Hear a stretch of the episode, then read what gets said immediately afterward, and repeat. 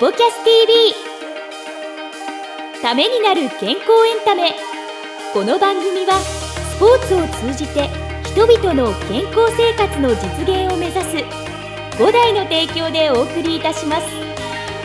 YouTube 版ではエクササイズ動画もお楽しみいただけます。こんにちは早川洋平です。石崎裕太です。ためになる健康エンタメスポキャス TV 今回もやってまいりました番組のチャンネル登録そしてフォローをよろしくお願いします。お願いします。えー石崎さん、はい。ところで。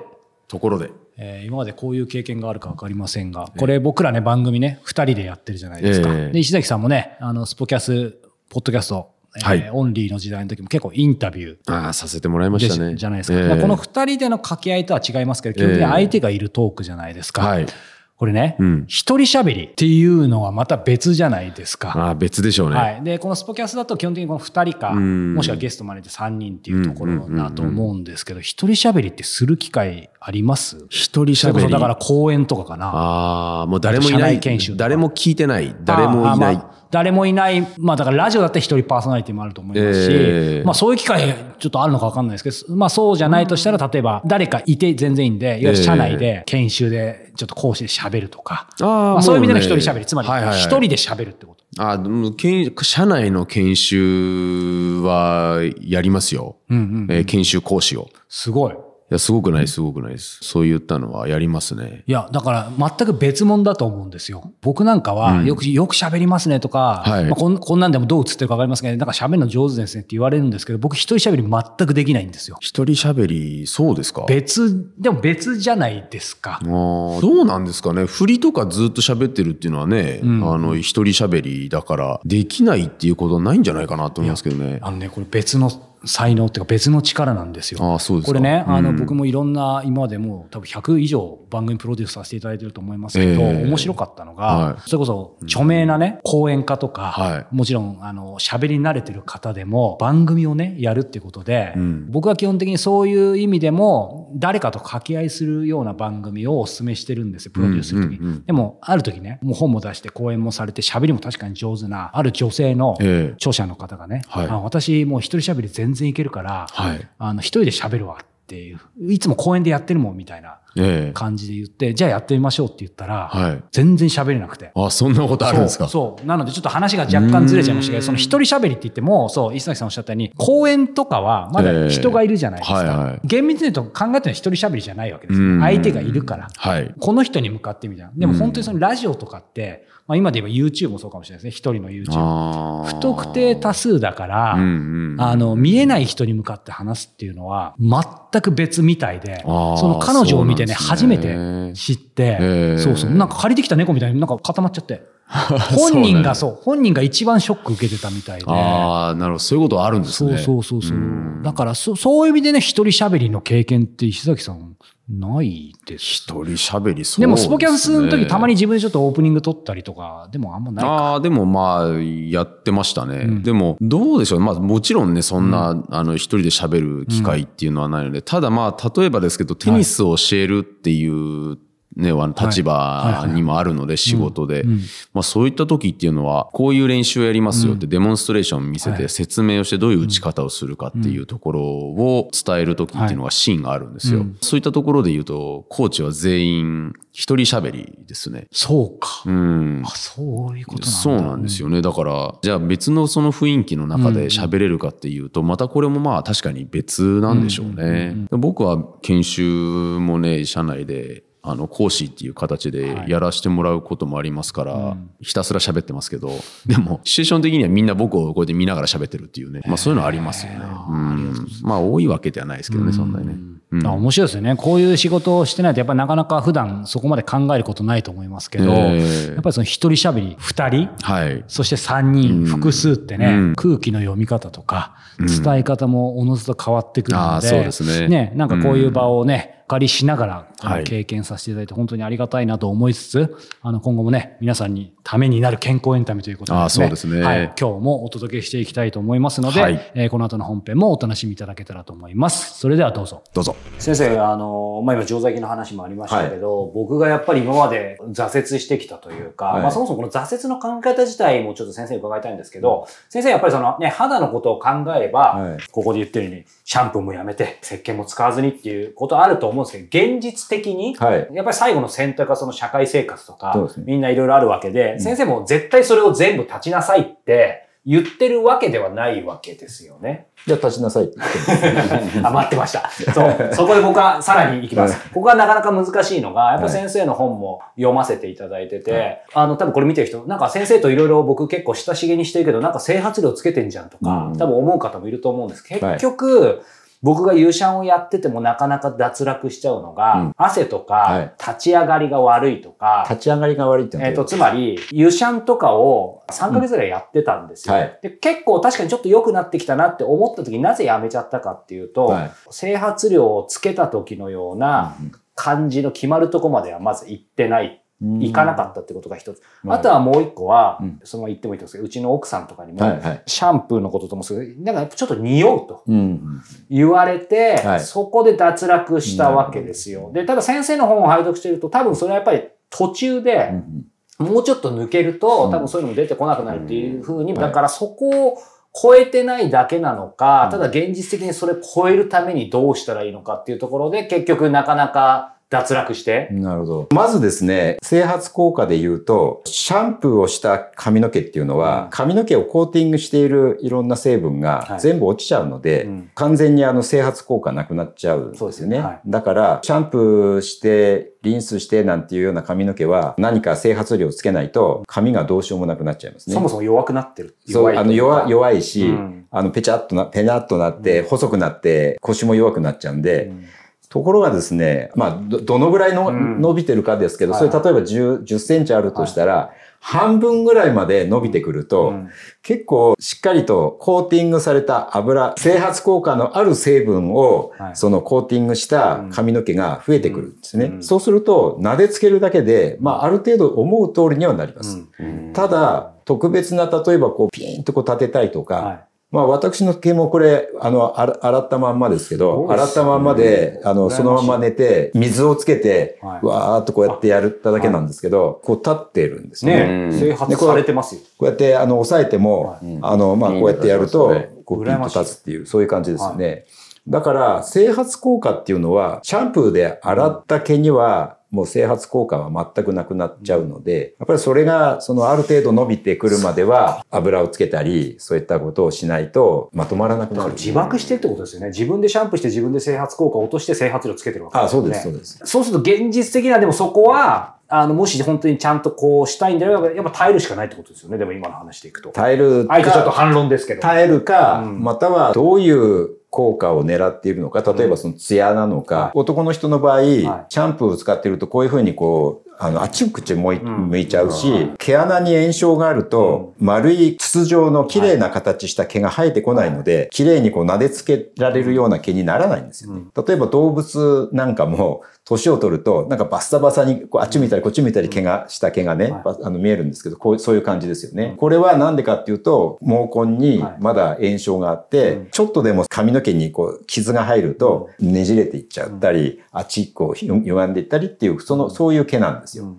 これだと油でこうやって撫でつけないと、こういう感じには見えないですよね。やっぱりそういう、あの、毛の質、ただ、今度は、あの、炎症がなくなって、ある程度このコーティングされて、こう撫でつければ、ピシッと寄り添うような毛になってくれれば、こういう感じになりますね。もう一つだけ伺いたいんですけど、はその理想は、やはり、今先生のおっしゃったのでって思うんですけど、はい。実際、例えばこう収録の時とかは、はいはいつまり移行期というか、えええ月1回とか週1回はどうしてもつけたい。はい、それはいいんじゃないですか。つまりそれはいいわけですよね。それ100そう100ええそれでも、残りの例えば週5回、週4回をええ今の薄切りをしてるだけで、はい長い目で見れば全然変わそれはるわけですよね。全然いいと思いますよ、そういうのはね。うんもうたまにやるのは。はいだから毎日毎日ずーっとそれを繰り返すっていうのが、やっぱりまずいんじゃないかっていうことでね。次に問題なのは匂いということですよねです。その匂いっていうのものは、大体その嫌な匂いっていうのは油の匂いなんですよ。うん。一番嫌なのは酸化した油の匂いですね。うんうんそれ以外は人の匂いっていうのがあるんですよ。元々こ個人、もともとの個人の匂い。うんこれはね、好きな人なら匂い好きになるんですよ。本当に。うん匂いがしちゃいけないと思ってる人は、うん好きな人の匂いだろうかそういうの関係ないですよね。一応30センチ以内。はい30センチ以内によ、このぐらいのところによって、匂うかどうかですよ。15センチ。これ、普通の人は寄らないですよね。うん普通は50センチの、この、このぐらい以上寄らないでしょ。そうですね。うん。その50センチで匂わないんだったら、これは良しなんですよ。うん良しとする。油が出なくなると、1ヶ月風呂に入らなくても、匂いはしません。おっしゃってましたね。はい。これはもう、私の昔の教授が、そあの、そういう方でしたから、1ヶ月お風呂に入らない、シャンあのシャワーも浴びないっていう方だったので、じゃあその人が1回でも臭いと思ったことがあるかっていうと、全くないんですよ。全くない。衝撃的ですよね。はい、そういうあの狭いところで教授を後ろにこうやって立って一緒にいること何度もありましたけどその方がその匂いが臭いなと思ったことは本当に一度もなくて、つまり油が出ないから匂いも出ないんですよね。まあそういうもんですよ。15センチ以上とか、まあそう、こうやってクンクンクンと嗅いで匂うわよと。うんそれはその人の匂いはある程度あると思いますよ。うんうんでもそれを気にしだしたら、きりないですね。あとあの枕の匂いをね。こうやって嗅いで、臭いって言われちゃうと、それはあの油の匂いはそこに移っていると思うので、うんうんそこまで近づかなければ匂わないものまで人間は消していかなくちゃいけないかっていうことなんですよね。ただ移行期としてはその匂いが、いわゆる油の匂いはい。はする可能性はあるっありますあります。てことですよね。油が出て、出てくる、来てるわけだから、うんそこが問題で、じゃあ髪の毛洗わない方がいいんですかとかって言われるんですけど、毎日髪の毛洗ってた、シャンプーで洗ってたものを、いきなりあの3日洗わなかったら、油でジュブジュブですから、もうそれは臭いですよね。それはまずいんですよ。だから毎日だったら毎日洗うんだけども、シャンプーじゃなくて水だけで洗うと。水だけで、匂いの元はに水だけである程度っていうか、もうかなりの部分流れますから、どうしてもその、あまりにもギトギトすぎるとか、あまりにも匂いがあるときは、ちょっとだけ温度を上げて、あそれこそその時に人肌よりもちょっとあの温度を上げるか、まあ人肌ぐらいのぬるま湯で洗うかっていうことをしてもらいたいんですけど、そうじゃなければぬるいお湯で洗っちゃうとかなり普通の油は落ちてしまうので、やっぱりそれ以上また出て、油が出てこなくなるようなところまで持っていきにくいんですよね。だからそこが本当にあの苦労していくところなんですけど、最終的に水だとかすごく水に近い、まあ僕はぬるま水って言ってますけども、ぬるいお湯じゃなくてぬるい水ってことは30度、まあ以下うん。になることが多いので、やっぱり30度以下で洗う場合と30度以上で洗う場合では、その油が出なくなるスピードって言いますかね、それが全然違うんですよね。だから前の本には僕は34度以下とかって書いてあったと思うんですけど、それだとなかなかやっぱり油が落ちてしまうので、あの油は出続けるみたいなんですよね。じゃあ最新のうつ、うつぎ先生だと30度未満。もう30度になったらもうちょっと温度が高すぎるので、もっとそれより低い温度で、30度以下の温度の水で洗ってくださいっていうことを今はお願いしています。ありがとうございます。石崎さん実際、まあ髪、肌、そしてさっきの日焼けなんかもありますけど、なんか切実にもうちょっと突っ込んで聞きたいことありますか？例えばですけど、スポーツをやってらっしゃる方は、やっぱり夏場も、まあ冬場でもあの運動すると、会員さんがみんなテニスもう会員さんだ皆さん汗かいて、はいね。まあシャワーを浴びてはい。帰られるっていうことは多いと思うんですけど、はい。その汗っていうのは、はい。おそらく普通の人だと、汗かいたから、うん。シャンプー、うん。リンス、ボディーソープ使って落としたいなっていうところになると思うんですけど、はい。汗も同じような考え方あもちろん、もう油だって落ちるくらいですから、うん。まあ、汗だったらもうなおさら落ちますよね。うん。ただ汗も2種類ありますよね。アポクリン腺から出る汗と、えっ、と、普通の汗腺、汗の穴から出る汗と、はい。2種類あるんですけど、うん。脇の下であるとか、陰部であるとか、耳の中とかっていうのは、そのアポクリン腺性の汗なので、ちょっと落ちにくいっていうところはありますけれども、うん。でも、水で洗ってれば、まあ、ある程度匂いは少なくはなるはずなんですよね。そういうああのものが落ちにくいとか匂いが取れないっていうことであれば、その匂いは汗と細菌、うん細菌でであの作る匂いなので、えその細菌のコントロールをしないといけないんですよ。うんそういったあの、脇いわゆる脇がであるとか、うんそういった匂いですけど、それはまたちょっと別の話で、汗の量だとか、汗を落とす問題、プラス、その匂いを作る細菌も数を減らさなくちゃいけないので、その細菌の数を減らすためには、まあ、石鹸で洗うっていうのも一つですし、あとは殺菌剤で、その時だけはその、そういったもので細菌の数を少なくするっていうのも一つということになりますよね。だからその辺のところが一極端にしちゃうとうん、ちょっと話は複雑になっちゃうので、何の匂いを消したいのかという。まあ、やっぱりそうですよね。今お聞きしてて、まあ、多分過剰にやっちゃいけないのかなっていうのはね、あの非常によく分かって、うん。であとお風呂はい。湯船っていうのは、基本的にはもう40度以上のものだと思うんですよね、はい入るのがですね、うんでそうなった場合っていうのは皮膚に対しての影響っていうのはどうなのかなって思えっとですね、これはあのさっきの3の法則じゃないですけど、まあ40度以上とかその、ね、温度によって大丈夫な人3人3割、3割、3割になるんですよ。うんあの、ダメな人3割。で、ダメな人はお風呂に入ると痒くなるんですよ。そういう人聞いたことあります。うん、入った後にちょっと痒みが出たりする。はいつまりそれバリアが壊れているっていうことなんで、うん。そのバリアの壊れやすい人は、やっぱりその温度を下げるか、入ってる時間を短くするかっていうどどっちかしかないですよね。それは自分の皮膚と相談の上で適切な温度にしていく必要がありますよね。で、時、時にはもうすごい熱いお風呂に、お風呂にこう入りたいっていうことであれば、入ってみて、うん。それでその後痒みだとか、あの乾燥感だとか、そういったものがどうなのかっていうことを見ながら自分の肌と相談の上、その温度も入る時間も決めていくっていうことが必要ですよね。で、そこに石鹸で毎回洗ってたら、これはもう普通バリア壊れますから、うん。特に50歳以上の人がもう毎日若い時と同じように石鹸で体洗ってたら、冬なんか乾皮症になりますよね。かうん痒くなっちゃうんですよ。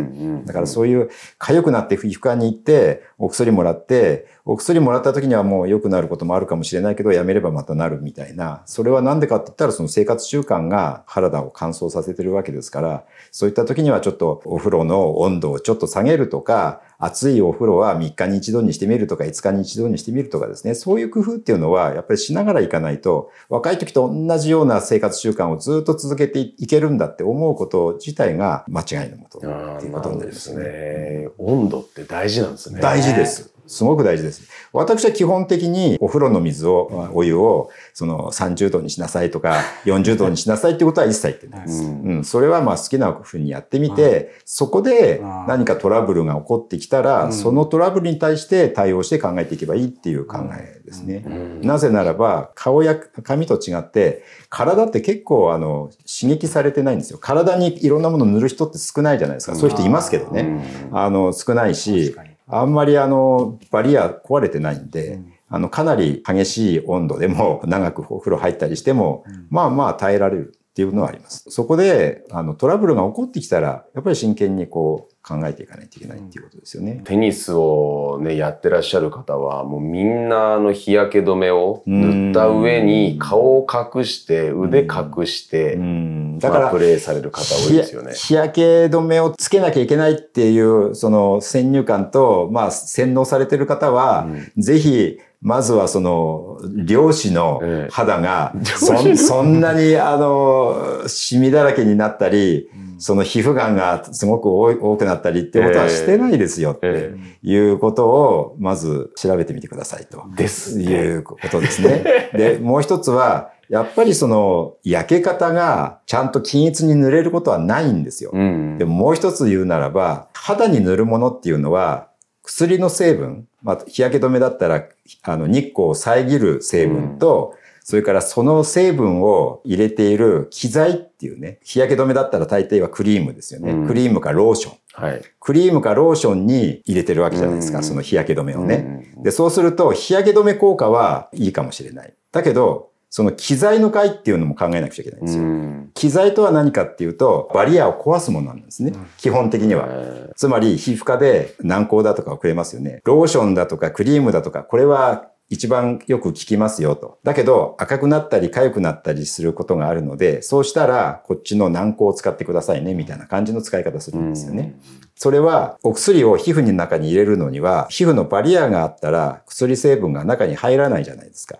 だから、その、あの、バリアを壊さなきゃいけないわけですよね。それの一番よく壊す効果が強いのは、あの、一番よく効果があるのが、ローションだとかクリームですね。でそういったものはバリアが壊しやすいので、中に薬の成分いっぱい入ってきて効果もあるけれども、でも入りすぎちゃって赤くなったり痒くなったりすることがあるわけですよ。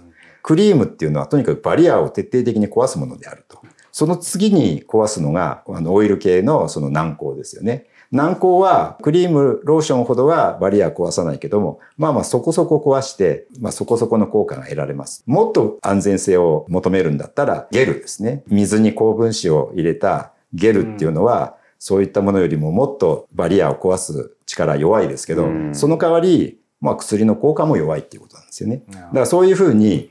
機材っていうのは肌のバリアを壊すために使うもので、でそういったものを使っていれば肌は乾燥するわけですよ。バリアが壊れるわけですよ。そうすると日焼け止めっていうのはほとんどがクリームだとかローション基剤ですよね。もちろんその日焼け止めの効果も期待できるだろうけど、今度はバリアを壊す効果に、弊害によって赤くなったりする部分が出てくるわけですよ。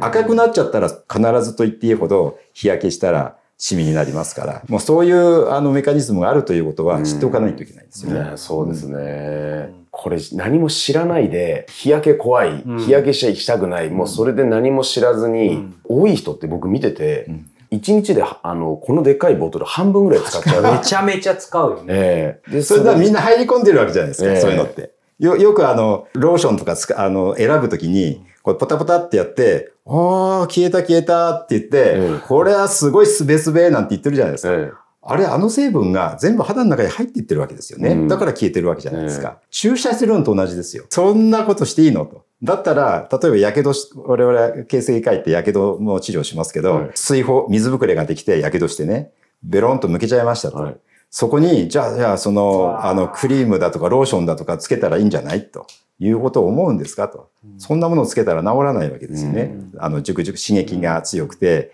熟々になって、組織液がいっぱい出てきて、もう治らないんですよ。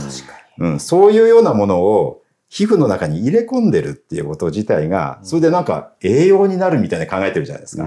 それは違うでしょうと。それは絶対違いますよと。まあそういうことですよ。なるほどですね。だから機材っていうのをきっちり、きっちり機材と成分っていうのは分けて考えないといけなくて、機材っていうのは肌のバリアを壊すものだっていう、それは真理なんで、それはあの考えた方がいいですよね。なるほどね。いややっぱこれを知るか知らないか。その上でね、まあ、ほほどほどにたまにとかだったら、まあそれも先生からするとね、本当は良くないんでしょうけど。そうそう、でも、その、そういうことを知った上で、やっぱり少し気を,、ね気をつけてやるのと、何も知らないでそうやってなんか半分ぐらいこうそうですね塗ってる。それってまあ多分すごく肌が炎症を起こしちゃってると思いますよね。毛穴なんか真っ赤だと思いますよ。あの特に炎天下の中でスポーツを楽しむ、特に多いのは、まあ男性も最近結構気にする方多くなってきちゃって、そうですね。えー若い人なんかはもうそういう現場をよく僕は見たりするので、はいはい。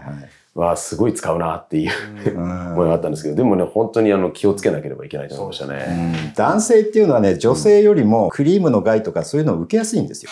そうなんですか。うん、やっぱり毛穴が大きいということもあるのかもしれないんですけど、ケミカルピーリングって言って酸を塗って、あの肌に刺激を与えるっていうものが明らかに女性よりも男性の方がその刺激を受けやすくて赤くなりやすいんですね。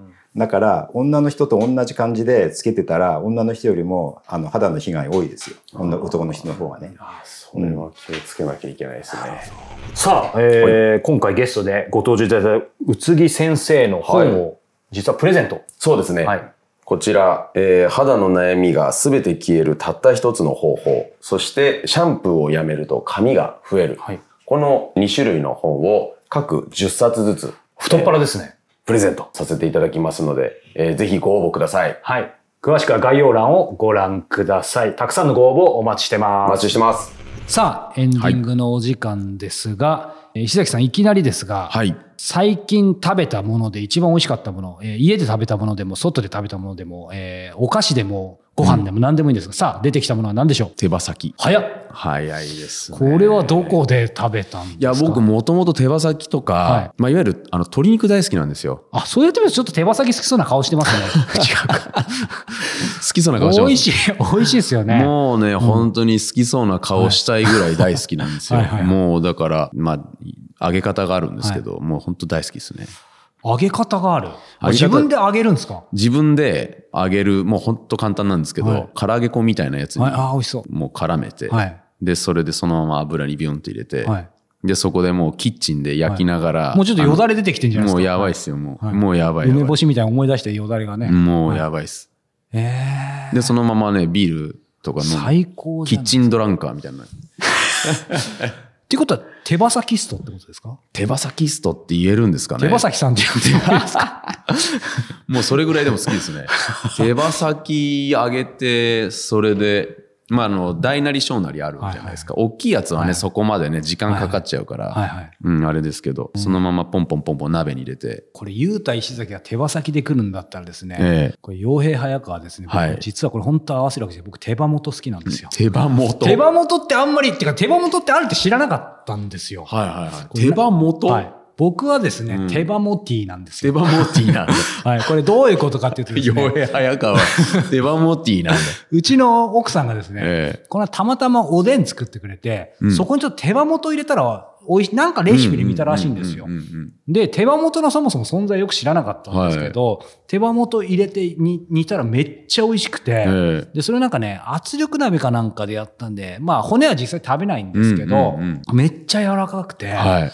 で、これ待てよと、この手羽元だけを大量に作って、うん。僕結構あの、鶏肉好きなのもあるし、うんあんまり糖質取らないようにしてるんで、うん昼とか、うんその手羽元を、しかもあの、手羽先、まあ、揚げるとまた別でしょうけど、手羽元とかってコラーゲンめっちゃすごいんですよ。あの、作ったものを、うんなんかタッパーとかに入れて冷蔵してもうゼラチンみたいになってて、お肌にもいいと思うんですけど、で、また昼ご飯家にいるときに冷蔵庫に入ってたものを鍋、小鍋に移して、うんぐつぐつに煮込むと、まあそのゼラチンも溶けてですね、手羽モティが出来上がるわけですよ。そうなんですね。手羽元って食べないですね、僕。そう、だからうん本当にもうホロホロな感じで。いや、でも美味しそうですそうね。、めっちゃ美味しいので、手羽先ストと手羽羽モモティティがが。